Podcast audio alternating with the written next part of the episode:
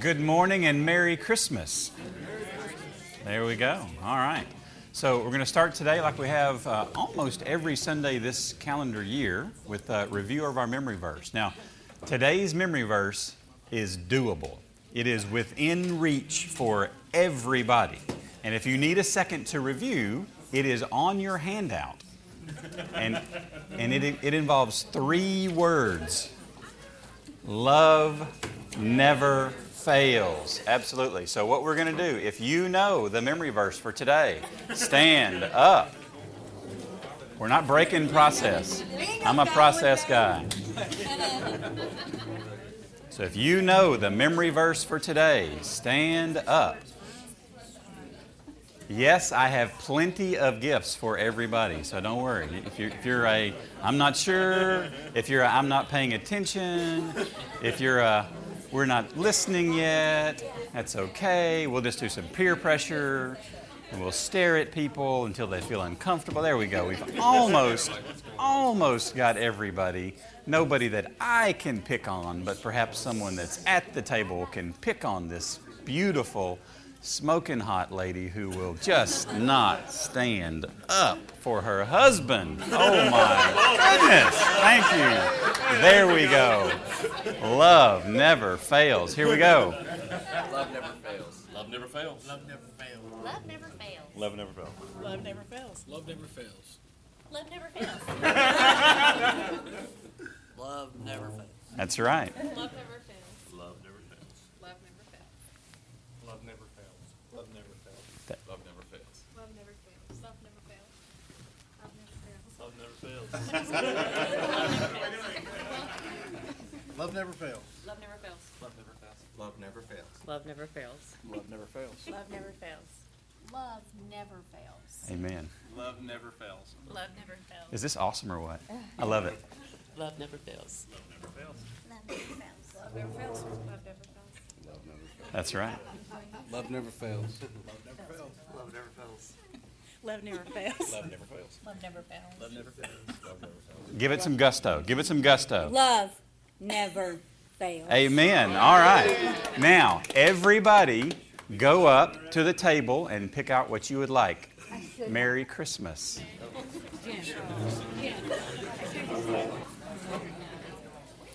All right, so today's lesson is lesson number 3 in the Famous Love series.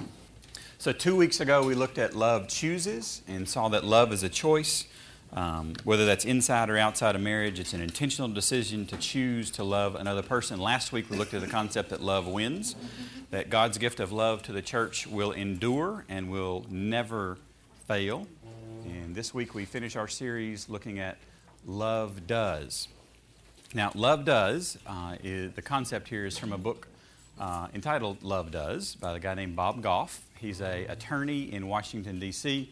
He's the founder of Restore International and just a really fantastic speaker. He is probably the most encouraging, spot-on, brightest star in all of Twitter.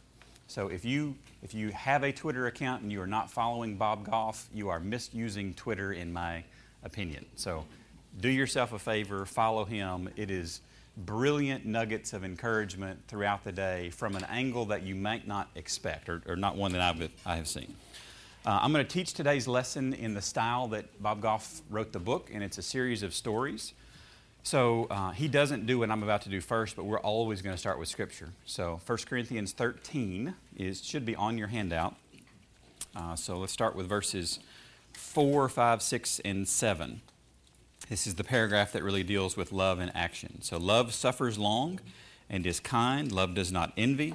Love does not parade itself, is not puffed up, does not behave rudely, does not seek its own, is not provoked, thinks no evil, does not rejoice in iniquity, but rejoices in the truth, bears all things, believes all things, hopes all things, endures all things.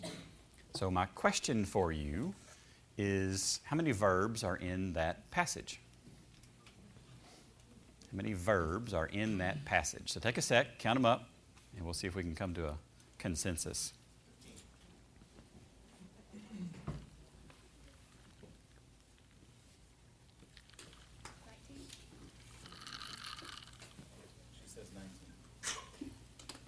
So I've got to vote for 19. Anybody else?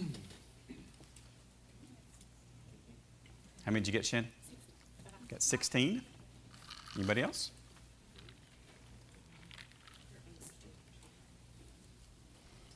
English teacher is hard at it, focusing intently. Going to give us the Grammarly answer. Another good Twitter account to follow, Grammarly. She just gave you a alignment. Depends on if you include the be verbs and include the repeated. Wow, okay. Well, how many did you get to? That's why you got different numbers, because it depends. Would you like me to tell you how many verbs there actually are, based on the Greek? There are 15 verbs in this passage, so. There are 15 verbs in this passage. Now, here's my question. When we describe love, what's the next line in your handout? Love is a verb because love, anybody want to take a guess? Does. Yes, love does. Love is active. Love is moving. Bob Goff says love is a do thing, which I absolutely love it. So I'm going to use a couple different words to describe the stories that we're going to tell today. So engaging is that first section, then ushering, incarnating. We've got to tie this back to Christmas, right? And then homeworking, which is a totally made-up word that passed the spell check in Word. That is apparently a legitimate word, homeworking. So who knew? You learned something new today. All right, so one of my favorite quotes that Bob Goff uses in the book is that first quote underneath the title, the subtitle, engaging there. Either way, I'm with you. Either way, I'm with you. So I've got three different names and three arrows, and I'm going to tell three stories. So Calvin Whaley, a couple of you have heard me tell this story before. Calvin Whaley was a Sunday school teacher in the church that I grew up in Shelbyville, Tennessee. He had a beautiful wife, two beautiful little girls. They were probably 3.5 and 2, and they lived on a farm, as almost everybody that I went to church with growing up lived on a farm. We all lived on farms. We all had farm equipment. We all knew how to use farm equipment, and many of us actually cut our yards with bush hogs. Anybody know what a bush hog is? You know what bush hogs are? Good? Okay. This was my nickname my freshman year at Bob Jones, was bush hog, because I was telling a story, and I used the word bush hog, and all my Yankee friends went, "A what?" And I tried to describe it to them, and they said, I don't understand that. And the guy that would become my best friend said, "Well, I just take an extension cord and plug my lawnmower up into it, and we just mow for." I said, "Whoa, an extension cord? What? They make them in electric models?" I mean, this was news to me, right? So Calvin Whaley lived on a farm. It was probably, 20, 30 acres. He had a small farm, and his wife mowed the front yard, which is probably half a dozen acres, with a tractor and a bush hog. And most of you know that a bush hog runs off of a power takeoff. There's a rotating part on the back, and you probably can figure out where this story's about to go. He comes home from work one day, and he finds the tractor run up against a tree, and she is in the front yard. And just a horrible, horrible, horrible tragedy. So now we have a widow and two infant, very, very small children. And we, like most churches, that if you grew up in church, what you typically do in times of tragedy is you bring food over to the family, right? And so I will never forget driving up there. Most of us had long driveways. Drove up their long driveway. My sister and I are in the back seat of our car. Dad's driving. Mom's in the passenger seat. And I asked Mom, I said, so what are we doing again? He said, "Well, Calvin's wife died, and we're going to come bring him food." And I was like, "Okay, all right." And Dad looked up in the rearview mirror, and he said, "When our friends need help, we help them." I said, "Okay, all right, I got that." So we go, we do that, and, Calvin's still in shock. This is just a couple of days. It's been a day or two since she died. And we get in the car, and we drive back down the driveway. And I'm looking back at their house. I'll never forget, I'm looking back at their house, and we're going this way. I said, "Mom, tell me again why we do this." And she turned around and she said this quote that I have been using for years now, because that's what we do. We engage, we go, and we help, because love is a do thing. So my first story on engaging is that's what we do. My second story is Tim Fleming. Anybody want to guess who he's related to? He's related to me. He is a 29-year-old, older version of me. I know exactly what I'm going to look like 29 years from any point in my life because it's exactly like my dad. He doesn't have an awesome beard, but pretty much anything else is about the exact same. So I'm going to tell a little bit of Julie and I's testimony real quick. So our testimony is a fancy church word for story, so that's all that means. If you haven't seen this video that's going around Facebook about the churchy words, I'll try to post that in the Sunday school class. It is absolutely hilarious. So, and it was deeply convicted a couple of times on mine. So Julie and I met at Tennessee Temple, and I impressed her with my math skills in the math class. Actually, I'll tell you that story one day. I blew the curve on a math test that we were participating in and instantly drew the ire and hatred of the entire class. Wonderful way not to swoon a woman, okay? Just wonderful way. And so fast forward, we date, we fall in love, we date, and we had talked about, you know, maybe a Christmas wedding and setting a date and having some timeline, and we're not righteous in our relationship as we should have been. And you came to my work one day, right? Or was it over the phone? Wasn't over the phone. No. She's like, nope, wasn't going to give you that opportunity. But communicated to me that the pregnancy test came back positive, which is a problem, right? Because that wasn't the order of operations, to use our math terminology, of the way things are supposed to work. You're supposed to get married, then you have sex, and then you have children and go from there. So we were really terrified because most of the churches that we grew up in were extraordinarily conservative, as in I received feedback on my college choice that both Bob Jones University and Tennessee Temple University were far too liberal places to go to school than where I should have gone. So I am terrified of communicating this information to my father. She is terrified of communicating this information to her father. We were sitting in my apartment, and she called up her dad, and she told him, and they were crying, and it was tough and whatnot, and picked up the phone and was like, all right, it's my turn to call my dad. And my dad's he's just a do things by the book kind of guy. He's just going to follow a process, and we're in line, we're doing the right things. And I told him, I said, Dad, Julie and I are going to be getting married weekend after next in Gatlinburg, and it's because we are pregnant.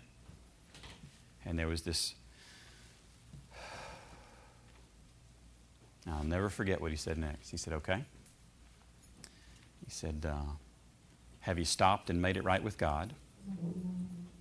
Yes, we have. So he was concerned about my relationship with Jesus, which... wow, right? We're not throwing rocks. We're not doing anything else. And the next thing that he said out of his mouth is on your handout. How can we help?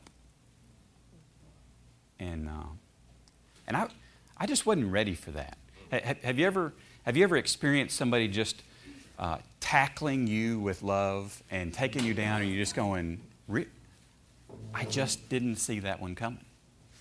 Completely out of the blue. And some of you right now are completely overwhelmed with the idea that your Sunday school teacher got his girlfriend pregnant right before they got married. Yes, that's true. And that was yesterday. It is not today. When I get up here and I talk about that the Christian life is about today and about tomorrow, it is not about your yesterdays. It is because I have a yesterday too. Guess what? We all have yesterdays. And the right answer to problems is how can we get engaged and help. It is absolutely beautiful. So we still had a problem because Julie and I had started attending Stuart Heights at this time. So now it gets really interesting, right? Because now we just need to disappear for a weekend and then show back up with this ring on my hand and everybody go, hey, okay, that's cool, right, wonderful. The funny thing is that our first Sunday, I'll talk about this in just a minute, our first Sunday at Stuart Heights, we walked in, we weren't yet married. Charles Alexander just assumed we were married. He ushered us right into the young married Sunday school class. And we just hung out with him because, hey, that's cool. This is probably who we're going to be hanging out with in a couple months, so we'll just stay tight with it. And it took them a couple weeks to figure out that we weren't married because they started asking questions about things that we weren't married, and, you know, it just wasn't the way that worked. So Lance and Sherry Gregory were the teachers of that class. And this is the part I will not make it through. And they were exceptionally gifted at inclusion and putting their arms around people and saying, "You're with us." And we talked to Daryl about the timeline of everything. And what I didn't realize was that that timeline didn't matter to Lance and Sherry. Because I'm going to be a little vulgar here for a second. There's a southern phrase, "You didn't have a pot to piss in." You ever heard this? Yes, we didn't have a pot to piss in. And needed a whole bunch of stuff. And really, we're pretty confident that even though our parents responded in a way that was pretty awesome, that their associated churches might not take that approach. And we ended up being wrong in that assumption, but we just needed some stuff, right? I mean, there's just some physical stuff that you need when you have a baby, and we didn't have that stuff. So Sherry came up to me one Sunday morning and said, "Hey, Jim, we want to have a baby shower for you guys." And we were kind of in the corner, and I said, "Sherry, you know, I'm still in the old way of thinking, right? I'm still in the, we have sinned, so we are outside of any love and acceptance and inclusion." And she said, I said, "Sherry, you understand? Here's the order." And she said, "Yeah, we're going to have a baby shower." I said, "Sherry, you really don't understand. I mean, you can't do this."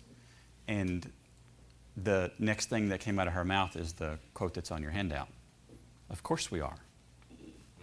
And to her, this type of giving love was just a natural part of her expression of her Christian faith, which was, we see somebody that needs help, and we are going to go and help them. We are going to engage. I asked my wife last night, I said, is there anything that we got at that baby shower that we still have, or like keepsakes or this or that and the other? And she actually went to the garage, and she has this couple bins of really, really special things that meant something to us when we were young in our lives, associated with our first child. AGF is what's written on here, Anna Grace Fleming. And somebody cared enough to go and have something monogrammed, and to work and to provide and to help us in a time that I just wasn't ready for that. And people ask me all the time, "So what's so special about Stuart Heights?" And every single time I'm asked that question, that baby shower is the thing that I start talking about. Because that was our moment of, I really don't know what to do. And somebody engaged, because love is a verb. Love is a do thing. So Donald Miller has a great quote from the book Blue Like Jazz. There's a couple good quotes from the book Blue Like Jazz. He says, "Something was broken in the world, and we were supposed to hold our palms against the wound." You may have noticed at this point in your life, but there is brokenness all around us in the world. And we are not called to put our hands in our pockets and lean up against the wall.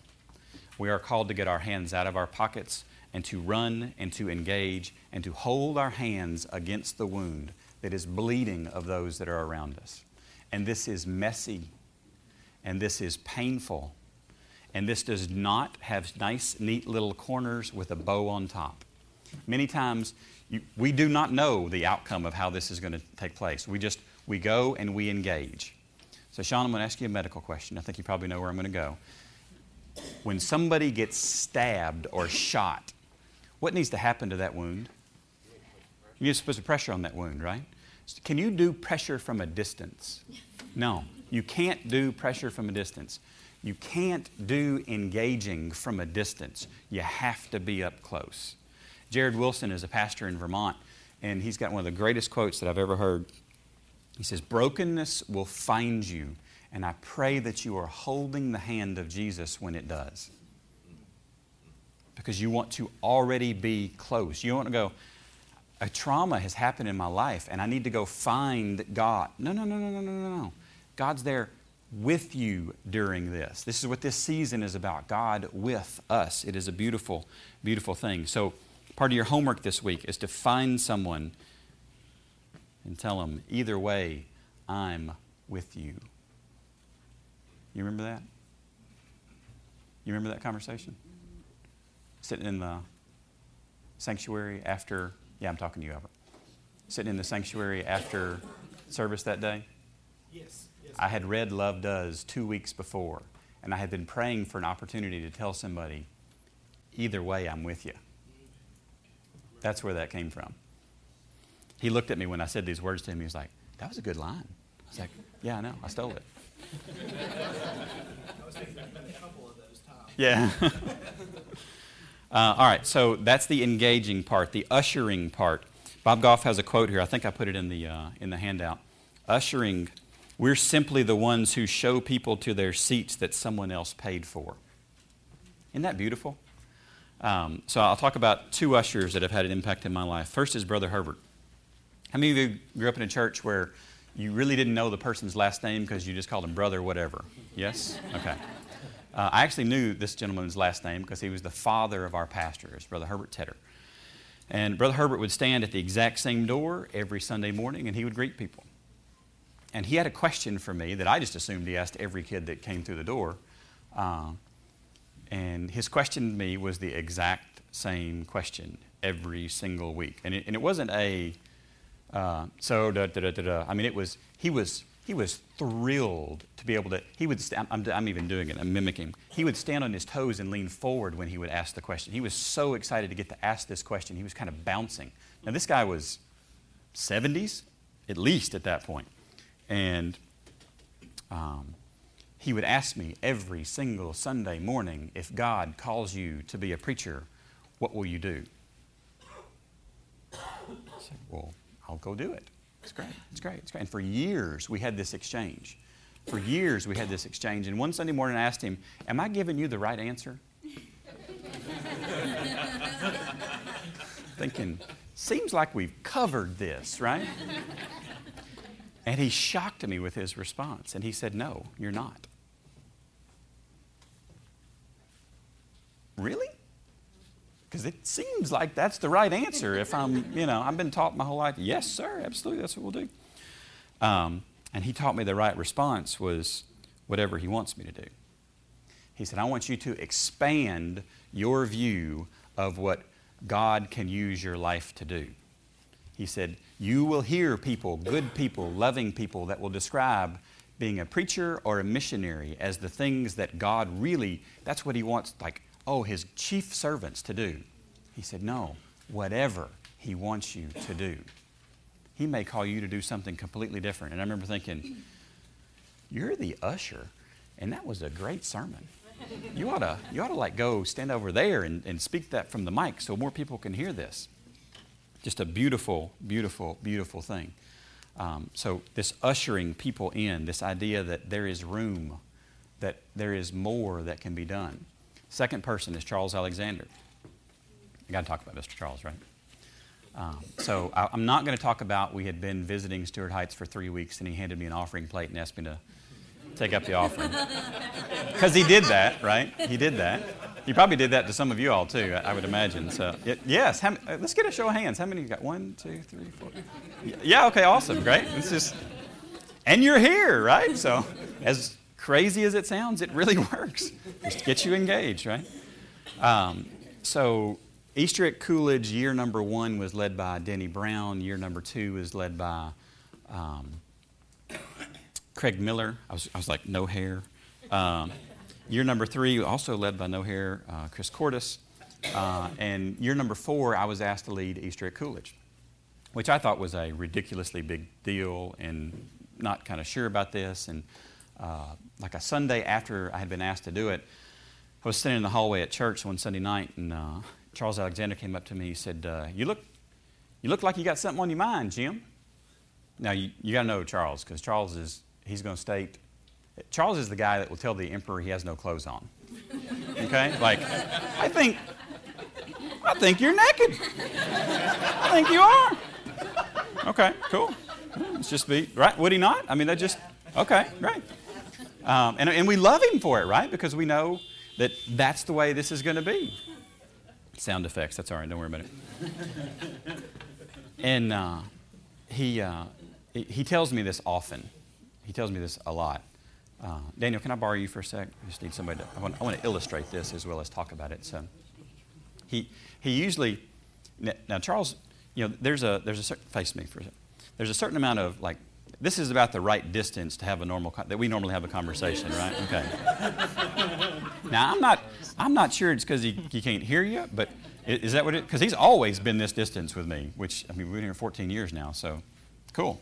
But he'll get kind of right here, and when he really wants to tell you, when he rebukes me, and he does, and it's good, and it's helpful every single time, he'll put his arm around me. I thought, oh, no, I'm going to get rebuked right here. We go. And he goes, you want to know something? I said, what's that? He said, you can do this. Charles, I didn't tell you what I was thinking about. It don't matter. You can do this. Oh, all right. Well, cool. You know what? And I literally, I remember standing up a little bit straighter. He said, there you go. That's right. But you know what I needed? I needed just a little bit of encouragement. And that's what happens here, right? We can usher people in to the fact that love is a verb and love does. So when I came up with this harebrained idea of stuffing 100,000 Easter eggs in one day, because that's just stupid, right? I mean, let's just be honest, right? I had 3 or 4 deacons come up to me and go, you know this isn't going to work, right? I was like, well, thanks. That's awesome. That's awesome. And the morning of, we did that first Easter egg stuffing party. I don't know if you might have seen me in the bathroom that morning, but I had this good, solid 3 full minutes of sheer terror of this ain't going to work. This ain't going to work.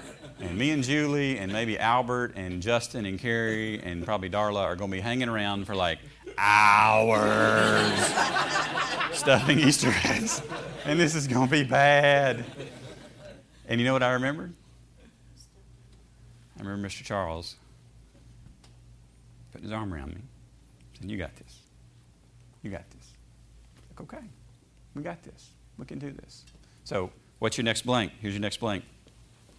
There's more room. Love draws people in. Love doesn't recognize boundaries and never obeys the rules we try to give it. Because those times you get tackled by it, you go, I didn't think that was in the box of the list of things that we could do. Absolutely, it's in the list of things you can do. Go engage. Go usher people in. This is what love does. So the second part of your homework is to find someone and tell them, there is more room for you. It's a beautiful thing. So let's go back to 1 Corinthians 13, 4, 5, 6, and 7. Because I really think that this passage exemplifies the Christmas story. Verse 4, love suffers long and is kind. Love does not envy. It does not parade itself. Right? I mean, if you're going to introduce God into the world and demonstrate not parading itself, how about let's put a little baby in a manger, right? Yeah, I think we checked the box on that one. About as hard as you can check the box. It is not puffed up. Does not behave rudely, does not seek its own, is not provoked, thinks no evil, does not rejoice in iniquity, but rejoices in the truth. See, those angels showed up and started singing on that hillside because they recognized that truth had just entered the world. They were rejoicing in truth had entered the world. There's a beautiful, beautiful thing illustrating this passage. Rejoices in truth, bears all things.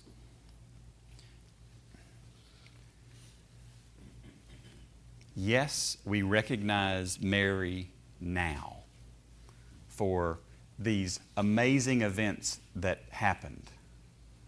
But that night, what do you think was going through her head? I got the short end of the stick here, right? I mean, my family thinks that I've done something wrong. I'm pregnant. We're not even in a nice place.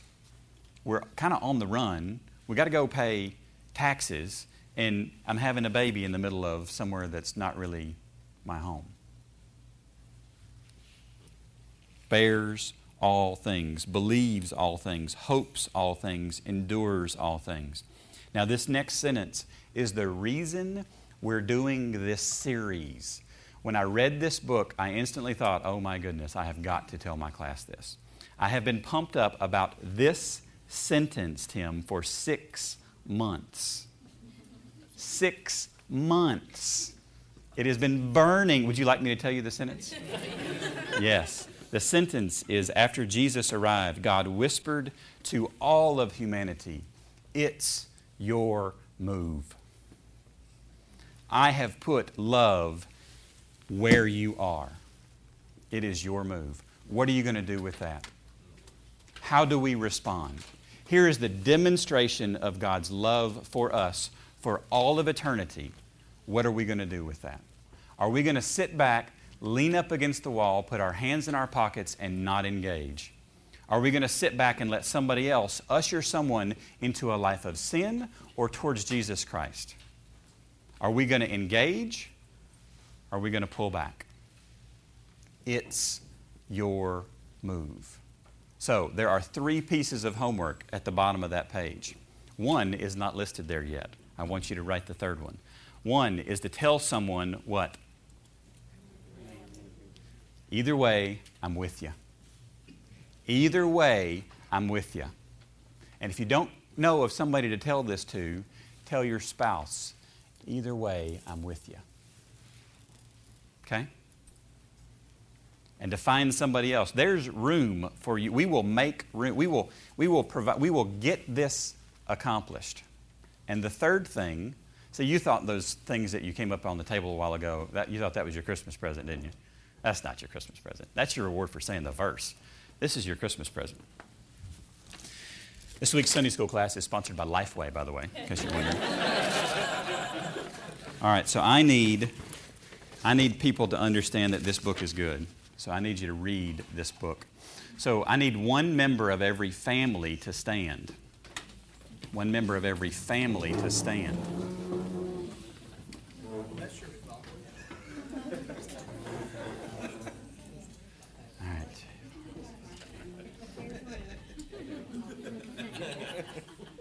Oh, you got to be kidding me. This is going to be awesome. Love does. Love does. Love does. Love does. Love does. Love does. Love does. Love's got sticky backs too. Love does. Love does. No. This is your time to be served. Thank you. When I hand you one, if you will have a seat, that would be great. That way I know where I'm at. Love does. Love does. Love does. Love does. Love does. Love does. Love does. Love does. Love does. See, she gets two. You don't get two, Dave. Thank you. Come around this way. This is my favorite Sunday of the whole year. Y'all know this, right? Love does, Mitch. Love does. Love does. Love does. Love does. Love does. Thank you. Love does. Love does. Love does, brother. Yes, it does. Love does. Love does. And love does. Look at there. I got 3 left. This is my happy dance.